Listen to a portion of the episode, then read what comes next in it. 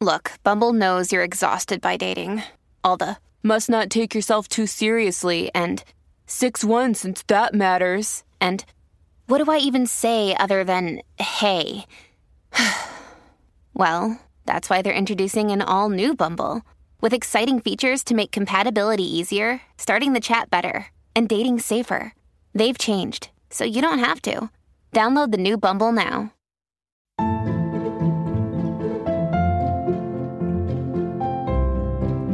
Hi, I'm Father Daniel Duplantis, a Catholic priest, martial artist, and host of the Karate Priest podcast. Have you ever wondered what the church teaches about different topics? Are you a martial arts enthusiast or just someone who wants to learn more about martial arts? I'd like to invite you to join me and many guests on my podcast as we cover topics of faith, everyday living, and martial arts on the Karate Priest podcast.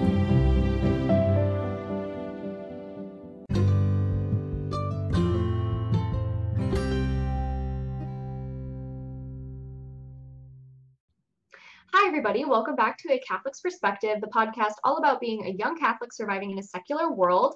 Today, I have a special guest with me, Kira Andrea. Welcome. Thank you. Hi.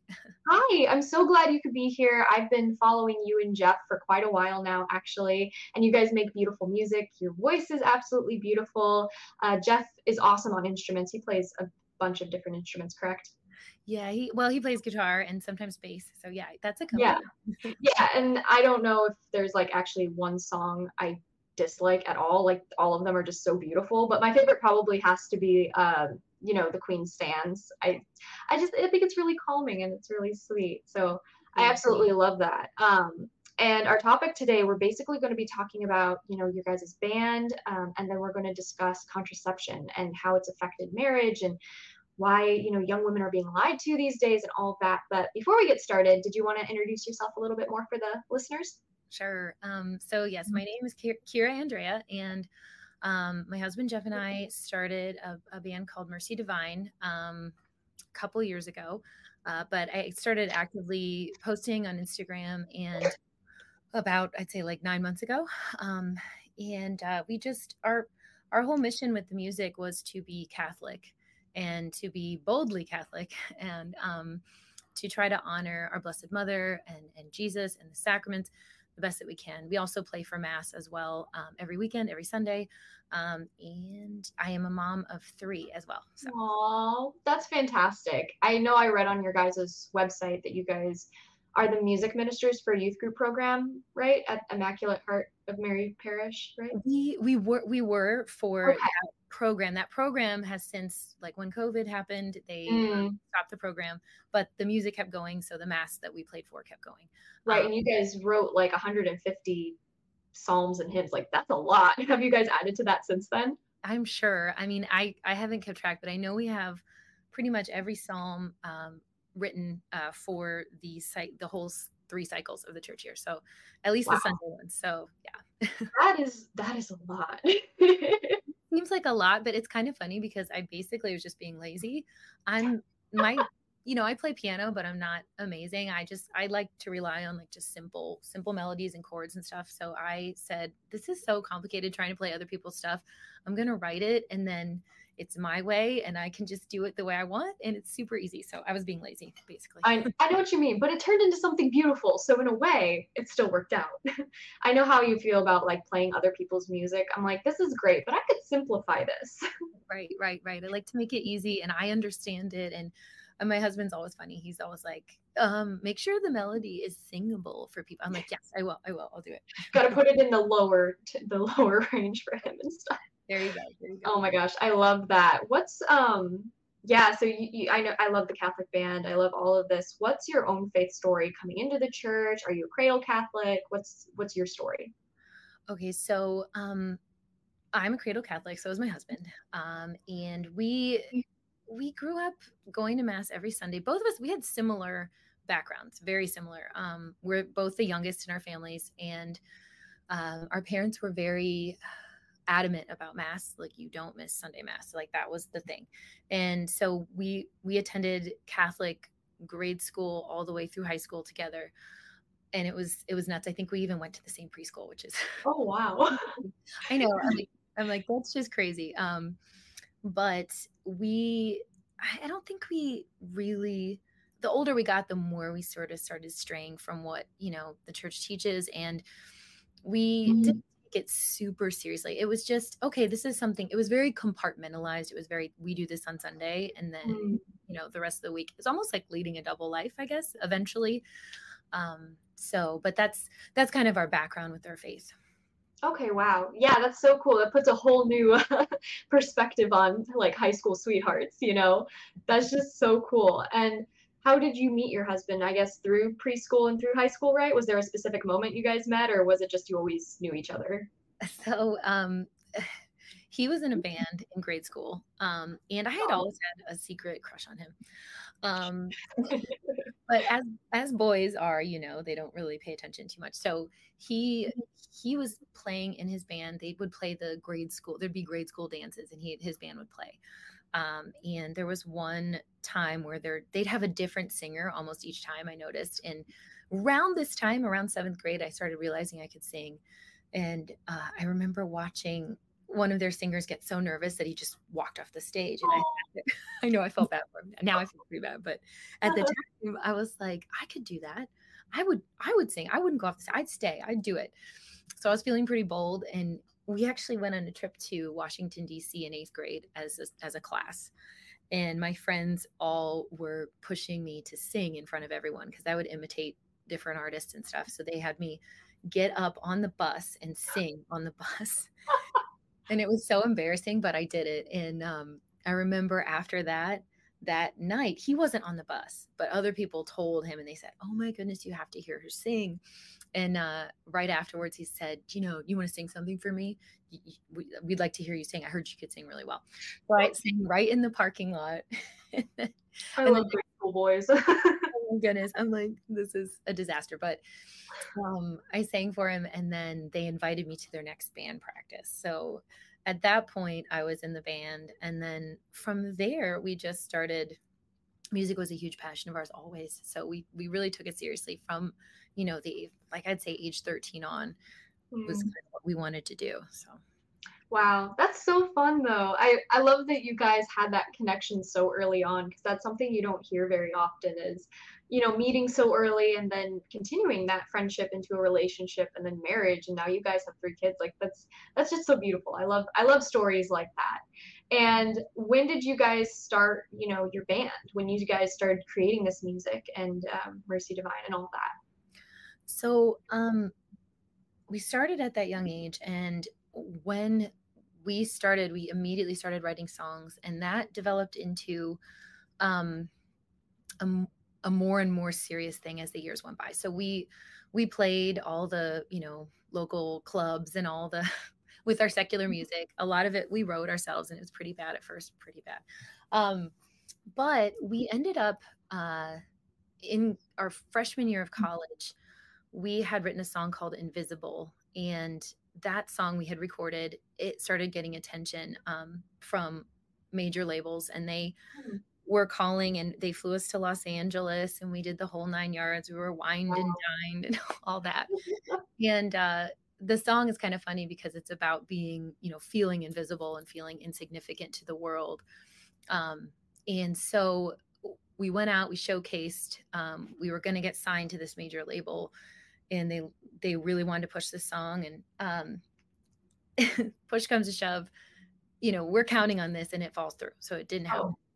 Uh, which was actually a blessing in disguise i'm so thankful that we didn't end up going that route because i don't know what i would have ended up ended up becoming or how we would have faced right um that whole whirlwind of celebrity and fame and all that so um we from there kept working and we decided to drop out of school. We had done college for a year or two. And at that point, we decided to just focus on music full time professionally. Um, and then I guess the next thing that happened was the label approached us for that song again for for several different artists. And finally, we, we decided to allow Ashlee Simpson to cover it. And that that cover at that time, the video was on TRL. It was number one on there, and all these things happened with it, which gave us the that's back when MTV played music videos. Um, True. I remember so, those days. I know, right? It's crazy. Um, but that gave us the uh, financial ability to move to LA and really do this even more. And at that point, we um, our music changed. It started focusing less on ourselves and our angst and all that. Right. It started becoming more prayerful, I would say. Even though it was secular, it was um there's a song we wrote called Courage Is that ended up in a TV show at the time, The Secret Life of the American Teenager. I used to watch that show. I would not suggest it for anyone, but I definitely watched it. Great show. I was happy though that she decided to keep her baby in the show. I was oh. Okay. I was like, if this doesn't happen, I would be upset. So that song was in there, and it was kind of funny and ironic because at the time, at the end of that show, every episode there was an ad for Planned Parenthood. Oh, And so here's our song, you know, that is a prayerful song asking God to take all of your faults and all of your failings and your sin and transform it into something good. Um, and the song reached a lot of people. And I was, it was at the time, I didn't even make the connection between Planned Parenthood and the, the show and my song and whatever. We just, we were pro life. So we were very much like, please let this not be a bad show. Like it probably wasn't a great show, but at least the underlying you know, right. They kept the babies, and yeah. so um but that was the first time that we saw our song touch people's hearts and you know it it we got so many letters from people saying you know oh my goodness your song and a, a real pregnant teenager wrote in and said i found the courage to keep my baby because you know Wow. you know your song inspired me in the show and what so whatnot um but it was it was life changing for us to say wow we could do something positive we could do something good with our music and it doesn't have to be selfish it doesn't have to be from that perspective so that changed us a lot um i'm sorry this is a long answer No, go for it. I, I I enjoy it, and I'm sure everyone listening enjoys it too. so from there we we were living in los angeles we stayed out there i'd say like five years five or six years Mhm. recording albums um and as the music was changing our hearts were changing too so we got married in 2009 um, and our one of our i think it was our first full length album came out called this is gravity on the day of our wedding. Oh wow. it was cool. It was fun. Um and we from there we we were ha- that's when we started having once we got married we started having some some major challenges i would say. Big challenges and that that challenged our faith that challenged our marriage that, that would like right right there that first year was like whoa um, Right. yeah i think it's because we we took that detour from yes we were always kind of on the edge of our faith it was there it was peripheral for us but then Right. all of a sudden there was this thing that happened so i'll i'll let you go from there Right. Yeah, and which that kind of segues into our next topic, which is about you know contraception and you know the that whole thing because we know now uh, we know that contraception is a carcinogen. We know that it causes you know cancer, hair loss, weight gain, Mhm. infertility, so many issues in women, and it's constantly used as a band-aid. Most of these women aren't even tested or anything with underlying issues. People just instantly put them on birth control without even thinking. And in a way, it is an abor- uh, abortion because, or a, it- it's an abortion pill too, because of the fact that it also prevents after an egg's been fertilized to implant in the uterus. And so abortions also happen when you're on uh, Plan B. And so that's kind of what we're talking about now. And um, I guess just kind of diving into your own story, what was your understanding and experience of contraception? Sure. Um, so being sort of having our faith there, but on the edge, it Mhm. was something I know we, we were thinking back about it today and I was thinking, did anyone approach the subject with us? Like, did we, I mean, did we really know? And I would have to say that throughout all the years of our education in the Catholic school system, we did hear the message. Not a lot, not a ton, but I remember in high school, I had this one teacher who did say these things to us. But for some reason, I think I didn't want to hear that message. I think a lot of people didn't want to. And we just sort of, I wrote this teacher off as like, oh, this is this old guy. He doesn't know what he's talking about. Like, whatever. I mean, and in my mind, I was so, um, I think my husband too, we were both so enmeshed in the culture and Mm. the culture of death, really. Right. Uh, and so when it came time to like we were engaged for a long time like three years we lived together before we got married and um but when we got married, I'm thinking like, oh, I need to do something. I need to get up. We can't have kids. We're in the middle of this career. We've we've got to do this. We were very hungry for, you know, we got to make it. Like that's right. our.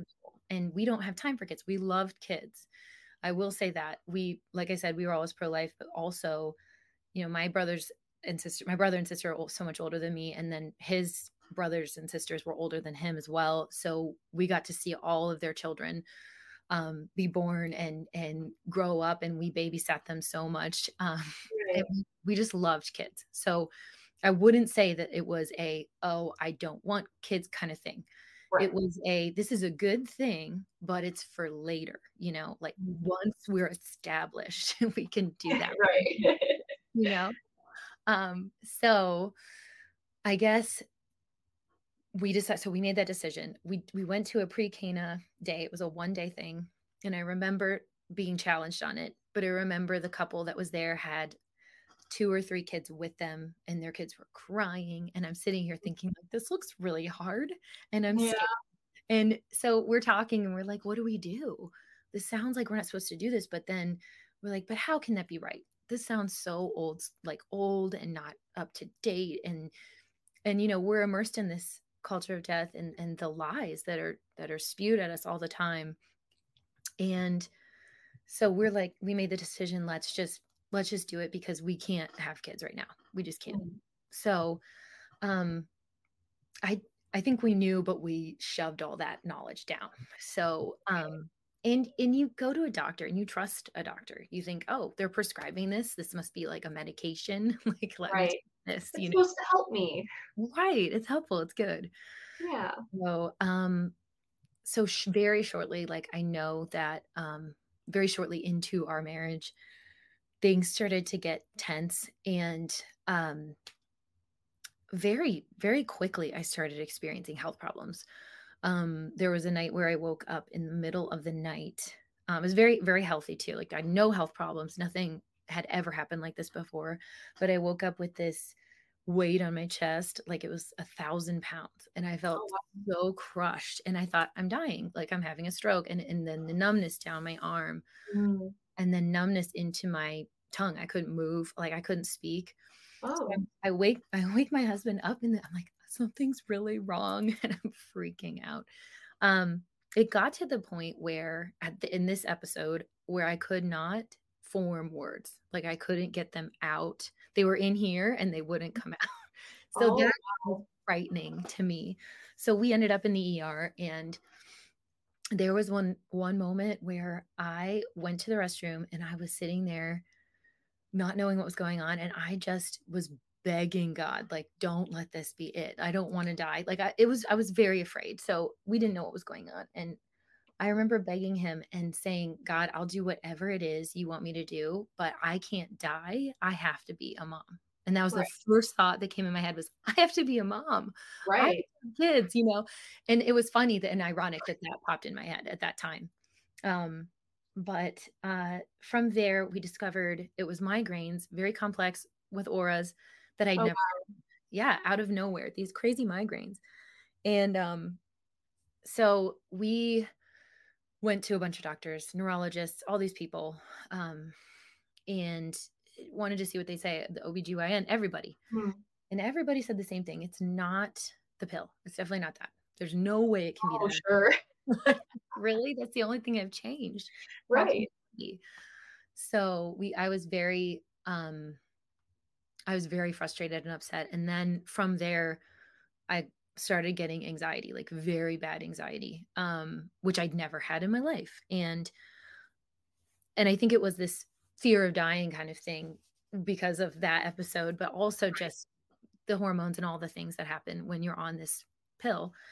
Um, and it took me a while to get to the point where uh, the last doctor I saw that told me, like, yes, you definitely have bad anxiety. We're going to prescribe you this anti anxiety medication to take. Don't stop taking the pill. I'm like, what? So at this point, I just had had it. I was looking on forums, I was reading different women's experiences, and they were very similar to what I was going through. And they all were saying it happened once they started the birth control pill. So at that point, how that works. Isn't that crazy? And so, also the fact that the doctors don't even acknowledge it. You know, they're just like, "Oh no, it's fine. It's not that. It it has to be something else." Right. like the way you it's just like no. And the the list of you know side effects are literally a blanket. That's a that was a trend on TikTok where people would pretend like the the birth control side effects were their blanket, and I'm like, why mm. would you put something like that in your body? Like especially in today's society, we're so anti hormone when it comes to cheese and milk and dairy and all these things. And then you put synthetic hormones in your body through this pill. And it's like, why, why are we like, oh no, anti hormones in our food, but we're still taking them? Mm-hmm. I know it's, it's, yeah, people who are eating organic or doing all these mm-hmm. healthy things, but they're still doing that. I mean, and I'm not here to like condemn anybody, but at the same time, I just I'm telling the way that what I went through and knowing right. that so many other women going through it. And that was what finally made me feel like I'm not crazy. Like right. these other people are experiencing this too. Um, so that's when I decided to, for, I'm done. I'm done with this. I don't care anymore. I'm done. And that's when we started digging and trying to find out, okay, so my high school teacher was kind of right. Let me look into this and see what the church actually teaches about contraception and why it's a no. Why is right. it clearly it's unhealthy, but spiritually, why is it bad? So we started reading, you know, uh, a lot about theology of the body and things like that. And that, and, and at the same time, in coincidence, like in tandem, not coincidence, but I get it. there are no coincidences. Um, but it it was amazing. We were just flipping channels and somehow landed on EWTN, which we hadn't been watching or anything, but there was an episode of Women of Grace on talking about the birth control pill, talking about oh. dangers spiritually and physically. And I was just like, oh my goodness. And we, for some reason, my husband remembered uh, when he was a kid, there was a traveling statue of Our Lady of Fatima that would visit, and his family would pray the rosary together. So at that point, we I didn't know about Our Lady of Fatima at this time. I said, "This is amazing. I I want to." So I was reading all that. I'm like, "We got to pray the rosary. We both right. this. It's time. We don't know what we're doing let's just start praying because Mary. That's the best time though. I feel like if you know, it's not because you have an agenda or anything. It's just you have this call. I think that's the best sort of faith, you know, is to just be like, I have this call to do this. Let's just do it, even though we don't know what we're doing, because God doesn't call the qualified. That's right. We were totally lost. I think that was the most lost point ever, but we were coming to a realization of we need help. And Mary's a great place to start. so that's what we're going to do. I love that. And I think that's so important too that you guys did that together because so many times I also hear about couples who, you know, they're in relationship together and then one finds the faith but the other one kind of drags their feet or vice versa. And it's usually Father Ripperger. Are you familiar with Father Ripperger? Yes, I love him. I love him. He always says that it's usually the men who drag their feet. So to hear your husband be also in it with you is like just a breath of fresh air too because i've I, I, get a lot of emails from women who say like oh my husband doesn't want to pray with me or this or that and it's like you know you just got to keep trying and, and keep you know uh, inspiring them and encouraging them but to hear that your husband was on board right away with you is just great yeah i think because we had been through i mean he'd been through the ringer too with this whole thing because with my anxiety, I was constantly needing to talk to him and I I could not do anything. Like I couldn't work on music anymore. I couldn't listen to music. It was that bad. If I listened to a song, I I couldn't handle it. Um it was I was paralyzed. I was frozen. Um and I remember writing this one song uh called Shelter and I started the song in this place of anxiety when I started writing it and at the first line is there's a sadness in my bones and I cannot mm. let go of the sadness. Let go of it. Like it was so stuck. And then as I got off the pill, I was able to go into like songwriting sessions in Nashville and we were talking the song out and I was able to find hope at the end of the tunnel because I couldn't finish it because there was no hope at that time. And I, I didn't know where I was going to go. So how was that that process for you getting off the pill? How was that? Was that difficult. I know a lot of people say they have like side effects from getting off the pill. You know, there's I don't I don't know. I've heard a lot of stories. How what was that like for you? It was the day I threw them away, it was like freedom. I just mm-hmm. thought, this is it. This is a poison, and I'm putting it in my body. And I did it to myself. So I, I felt free. Um, I remember feeling, I think I originally like i told you i rejected like the uh, i guess i kind of stuffed down all the facts about it being an abortifacient um and when i looked through the pamphlet inside it literally said that and i go oh my gosh like i could have unintentionally aborted a child. And that was an like the worst thing in my mind that could that that was such an evil and such a grave evil and it was on my soul. And i don't know i mean we don't know but at the same time i needed forgiveness really bad. I know my husband did and we decided after praying the rosary for a short time we went to confession for the first time in years. And we just went in there with a laundry list and we're like we're putting it all out there and afterwards i can't tell you the lightness and the joy um that was beautiful and the, but the only thing i can say too about the, getting off the pill is things did not go wrong for me i mean everything was it was a gradual incline going up with right. my with getting out of anxiety and any physical things the migraines started to go away too and it all like everything just was gone. I was like whoa it was that simple. But it took a big um it took something scary happening and and going through some suffering for us to say whoa like and i'm thankful for that suffering now. God's sending you suffering it's it's a gift. It really really is absolutely. No i completely agree and for anyone listening this is your sign to go to confession if you haven't been in a while. Absolutely. Everyone needs a little confession in their life. But yeah that's that's so interesting and you know whenever i hear about these stories as well you know we hear stories about like depression medications being cursed from china and things and a lot of exorcists have talked about that and i've always thought to myself like well, where does that come in with like abortion pills and plan B and contraceptives? Because I'm sure that those have a spiritual component, you know, as well. Because, like you said, the anxiety, maybe it was because of the hormonal imbalance, but I also think there's this big spiritual aspect because, you know, if we're not in a state of grace, if we're in, this could be with anything, um, you know, we are open to those attacks as well. Mm-hmm. I, I totally agree. I remember calling, I called into this was uh, so we shortly after we had this conversion or reversion, I would say back to the faith, we really not only started diving into theology of the body and wanting to do things the right way and changing the way we approached our marriage, but also we cared more about our faith and we started really mm-hmm. wanting to know more about our faith and and to practice it and to love it and to embrace it. And I remember we moved home probably I don't know shortly after that, maybe six months after that, and um, moved back to Ohio uh, and continued doing music, but from there, um, and we, I remember calling into the radio program of EWTN, uh, Women of Grace was on, and I called in and talked to Johnnette Benkovic, and it was funny. I told her I felt like the spiritual weight of it was so it was physically difficult but i i think my soul was feeling that sin that the heaviness of it and rejecting God in such a clear way and rejecting his plan in such a major way. Um, right. Um, it really affected us. And to have that weight lifted was just awesome. Wow. Yeah, no, that's fantastic. And I know you mentioned earlier that you and your husband really love children and and you know that's something that was always a part of your life and you know, I look around the culture today and it's like people hate children today. It's not even like, uh, oh, I dislike children. I don't want children. It's it's hatred. Like kids are ostracized from society. They're even ostracized from churches now. You know, it's not like this thing that's like, oh, you know, well, kids are noisy and I don't really like them, but whatever. Now it's like insane. Why do you think our culture is so anti-child? I think it's part of like the culture of death and the selfishness of the culture. It's very much me, me, me. And um, I think it's also because, it, eh, you know, the devil's attacking anything good and pure and beautiful. Mm-hmm. And so, you know, children are under attack. And, and I think, you know, being a person that always loved kids, like we always laugh. We are like, we're like the Pied Piper. Kids like would follow us wherever we were. Like they just loved us.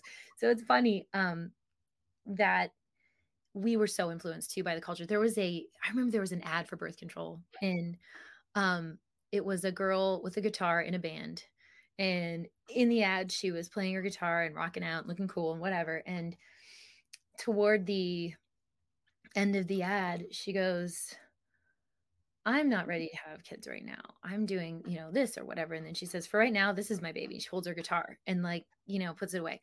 And and it's just that's just the epitome of what's going on in the culture. It's this idea that children take from you. They they mm-hmm. they steal your dreams and they take your dreams and you can't and we had a fear of that too like not them stealing our dreams but that dreams aren't possible with kids. Like right. once you have kids like you're done. Like you're on the shelf it's over like you right. focus on your kids which you should focus on your kids and they're beautiful and they're sanctifying and they're the best gift ever my husband was saying he's like if i'd have known you know then how amazing kids are and how life transforming in a beautiful, good, sanctifying, awesome way. He's like, I would have started way earlier having kids. We could have more blessings in our life, you know? So, right. Yeah. Yeah. No, it's beautiful. And I think that's definitely an issue these days. And also, people, you know, the new trend is fur babies. That's what we see all the time where people are mom dogs, mom dogs. you know, dog moms. There we go. Cat moms and things like that. I'm like, look, I love my animals. I have three cats and three dogs. I love them, but they're not children. Right. And I think we have I think we're very lazy with our language these days and it confuses us because language is important. The way that we say words are important. And when we say something's a child when it's not, our brain slowly starts believing that you know? Right. And it's like the idea that you can replace that with a pet which yes you love your pets but it's a different thing. And um yeah i i have to say that we were we had so much fear even after we had had this reversion. We still had fear um of having a child which is crazy i felt like i was doing something wrong if i i remember a couple couple stories that popped in my mind um when we found out we were pregnant with our first our daughter rain um I was like kind of in a weird panic. I was like, what am I going to do? How do we still do music? We're on a label um, in New York. And, and what are they going to say? And what are we going to do? So I was panicking about that. And even telling my mom that I was pregnant, I was nervous to tell my mom, like, like I did something wrong. And when I told her, I was like all emotional and freaking out. And she goes, why would that be a bad thing? And I go, I don't know. I was afraid you'd be mad. She goes, mad? She's like, what are you saying? I want my grandkids. right. So that's how deeply the culture was in like entrenched in even after having reversion to still be afraid i remember being pregnant doing several shows pregnant with our first and there was a show where i started i was starting to show and i was afraid of what people would think of me like oh you're you're old news you're pregnant you can't do this anymore or whatever mm-hmm. and so i got, i was there and this man from like a local radio station who knew us he came up to me and he goes so i heard you're expecting and i said yeah and i said um, and, and I was expecting him maybe to say something snarky or I don't know. Um, but yeah. he was he was super sweet and he goes, he goes, Well, that's the best thing you'll ever produce. and I was like, Oh my gosh. And it made me, you know, it's so it's so true. It's so true. Like there's no song we'd ever write or no thing we'd ever do that would be more important or bigger or better than our children. And we do treasure them. They're amazing. Wow, that's beautiful. And I, I know exactly what you mean about that fear, because that's a mm-hmm. fear that the culture cultivates in younger people, like you were saying, where it's like, oh, you can you can't do this and that, you know, but you can. How about instead of I can't, it's I can, and it's not, you know, oh, you can have this, but you can't have that. It's like, no, I can have this and I can have that. Yes, yes, totally. And we need to understand that it's like we are powerful. We've been doing this for years. You mm-hmm. know, I mean, we've raised kids with less, with less money, with less provisions, with less medical care, like all this stuff. I'm not saying that that's, you know, the, the, the catalyst of all this, but I'm just saying that we have been able to do this for thousands of years, you know, and as mothers, like you I mean, hundreds of years ago, they knew that the most important thing they could do was create humans to repopulate the earth. And we're underpopulated right now. Mm-hmm. Um, and so it's because of that culture of death. And you know so many babies are being aborted every single day. Mm-hmm. and even though roe v. Wade has been overturned it's still something we're facing in other states because states are considered you know abortion havens or you can get an abortion here. Like colorado is one of those states illinois is one of those states. And there was actually that story of that one girl she was 14 i believe or maybe 13 and her parents were pro-life. And yet when she came to them and she told them like oh i'm pregnant they were like you're ruining the family name. We have to get you an illegal abortion out in colorado and this girl wanted to keep her baby and she was reaching out over you know phone to let them live people and to live uh, live action people and trying to communicate like how do i talk to my parents about this? And the more that she wanted to keep the baby the more her parents pushed her to abort and they took her phone away they isolated her. There's no way she can reach out. She tried emailing with a couple counselors for a while and deleting the email so her parents wouldn't find out. Um, but she's they've since lost contact with her. And it's just so sad to know that her parents were openly pro-life and now all of a sudden it's like they they turned on a dime and we're like nope you're tarnishing the family reputation we have to get rid of this problem and it's like mm-hmm. how could you do that how could you just you know oh it's fine for other people when it comes to my child though you know it's just so crazy how the world works and i just felt so bad for her Oh, that story is just so heartbreaking. I was wondering if anyone ever found out what happened or if she mm-hmm. just went, wow, that is just ah, that's just crushing. I I just ah, I can't. I can't. That just kills me. And and part of me hopes she ran away and was able to get out, you know? Yeah, absolutely. I mean, I think that's that's a big problem that the fact that there's not enough I feel like the the pro-abortion side is so like, you know, making you feel like it's impossible. There's no there's not enough of this empowerment there's no empowerment in mm-hmm. that side. There's it's all tearing a woman down like you can't do this. You're not strong enough. And it's like no you are. You absolutely are. And the women like you've seen beautiful stories where someone decided to keep their baby and they're like this is so amazing. This is my life you know and even years down the road this is my son. This is my daughter. Like i can't imagine life without them. Right. um, yeah it's just it's crazy. it's just insane to me how far it gets and how it's influenced parents. I mean, why would you want your child to go through something so horrific when you're pro life and you know what it is? Yeah, that's and it's this whole thing now too with the there it's even like, oh, we know it's a baby. We don't care. Like just mm-hmm. get rid of it. Or I don't know, you saw the, the other one on Lila Rose with the surrogate and the yeah. Oh um, my gosh, that was awful. That's just so hard. Like, for those who don't know, there was a surrogate who was uh, carrying a baby for two gay men. And basically, she ended up, I believe, having cancer or something. And she wanted to bring the baby to term and make sure that the baby could be born and at least have a chance at life. And the the two men decided that they wanted to terminate the pregnancy, and she had no rights mm-hmm. with that at all she couldn't be like, oh, well, because she said, I'll take care of the baby. You don't have to pay for anything. I'll do it. And they were like, no, we just want to terminate it. And so she had to go through a forced abortion mm-hmm. um, under the penalty of, I think, like jail almost, um, something. It's so sad. It's just that, and you think about all the people too in the world that are trying to adopt or can't mm-hmm. conceive mm-hmm. and, and infertility. And you just, it's just so sad. It's so sad like that could be someone else's little miracle you know and you're taking that away from someone else for selfish reasons. I mean obviously some people are coerced into abortion. Not everyone knows about it you know stuff like that. But for the most part most of it is people know what it is like there's so much information on the internet today that the i feel like the people who don't know what it is are the younger ones who maybe haven't explored that side of the internet yet but have still had these pro-abortion ideologies instilled into them through school or social media or their favorite artists like olivia rodrigo or taylor swift or somebody like that. So when they find out what abortion is usually they switch sides. But the thing is is that i notice the people who are older they know what abortion is. They know what they're doing and they still continue to go through with it. Yeah it's it's very frightening that like and you know the, the idea that if you can kill something so in, the child so innocent and you know not even born um what would you do to anyone else going down the street you know what i mean? Why all these people get beat up at abortion clinics um trying to protest or pray or even be peaceful pro- protesters you know?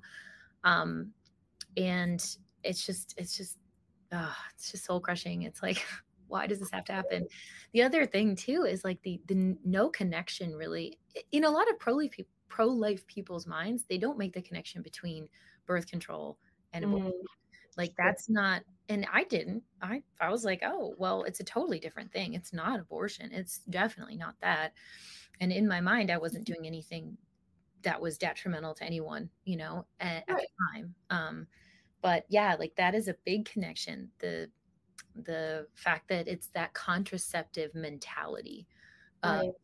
Mm, yeah, no, I'm in control here. exactly. And that's the hard part is like they still find ways, sneaky ways to commit abortions without you even knowing about it. Mm. And it's just so sad to see. And so in your experience, what are some things that like you wish people would have told you or maybe how do we spread awareness about this? Um, I think I think mm. that I I had people in my family who weren't quite willing to say, don't do that. You know mm. what I mean? And I'm not blaming them. And I'm not blaming any one person or any one group. I'm just saying, I think if you can be that person for somebody and try to lovingly approach them and explain to them like what this really means. And I think if I had seen or heard another woman who had gone through it and, you know, maybe like how I felt with health problems, all these other things at the time that might have maybe influenced me. I don't know. We were on a path. We were pretty like, this is what we're doing. But I also think it starts in the family and it starts by raising your family to put God at the center and love him and love his you know commandments love his love his love the plan he set forth because it's a plan of love. It's not it's not a plan of um, anything that cuts off freedom. It bill it gives you freedom. And knowing that i think that's it like a prayer life you know praying the rosary with your kids praying as a family um, and i think if you have that base of faith that you'll mm-hmm. know that this mm-hmm. is not right i shouldn't be doing this this is going against god Right. No, that's wonderful. And this was such a wonderful discussion. I'm so glad that you could come on here and share your own stories because I think this is what we need more of is more people sharing their personal stories about what happened, how they came out of it, or if they're still struggling with it, like things that they're doing to come out of it. Because it's just so important that we share because it's a communal thing. You know, our faith is communal. And I think it'll inspire those who have face the same issues and it's it's more common today than i think it was when i was a kid and so um, that's something that i think is really important so i really do appreciate you coming on and talking with us Oh, thank you. I think I like I remember when this first all came, happened in my life, I wanted to shout it from the rooftops because I wanted more people to know the truth. Like, no, this isn't the way. Like, don't don't hurt yourself and don't you know hurt god in this way um, and i know women have mm-hmm. medical conditions too where they are prescribed this for that mm-hmm. condition and i know that's a very different like that's a different yeah experience than like what i went through but i mean if you do have if you do have a story and you're willing to share it like that's again like a really powerful way to spread awareness and tell people you know the truth. I completely agree. Yeah and i think we need more of that these days. And i think slowly we're starting to find more people doing that um, but i think we need more because um, and ordinary people you know not just celebrities and people coming out about it. i think we need everyday ordinary people to talk about it too. Definitely. Yeah i agree. I agree so where can my listeners find you okay so our website is mercydivinemusic.com and then also instagram is mercy divine music youtube same thing at mercy divine music um, facebook all that stuff so we're everywhere and our, our music is on spotify and apple music um, and you mentioned the Queen Stands, so that that was our first little EP that we put out. We want to do, um, we wanted to make our first effort consecrated, and our whole band consecrated to Mary. So that. and, uh, like that. Got to start the right way, right? Start go exactly. right. Um, no, I love that so much. Um, but yeah, no, I really appreciate you coming on and talking about this, and hopefully we'll have you on again soon. Oh, that'd be awesome. Thank you so much. Yeah, of course. And with all that being said, guys, I hope you enjoyed this episode. I hope you guys learned something, and I'll talk to you next time. Thank you so much for listening to A Catholic's Perspective with me, The Religious Hippie. Make sure to visit my official website at thereligioushippie.com, and while you're there, be sure to sign up for my newsletter to keep up to date with my latest news and offerings. You can also find me on virtually any social media site as The Religious Hippie. Thanks for listening. A quest is a search for something. And every week, the Quest podcast will show you how we know what we know through interviews with people that have incredible stories of dedication and perseverance. I'm your host, Todd Fisher. Join me in this thought provoking and inspiring podcast of discovery. Find us anywhere you listen to podcasts.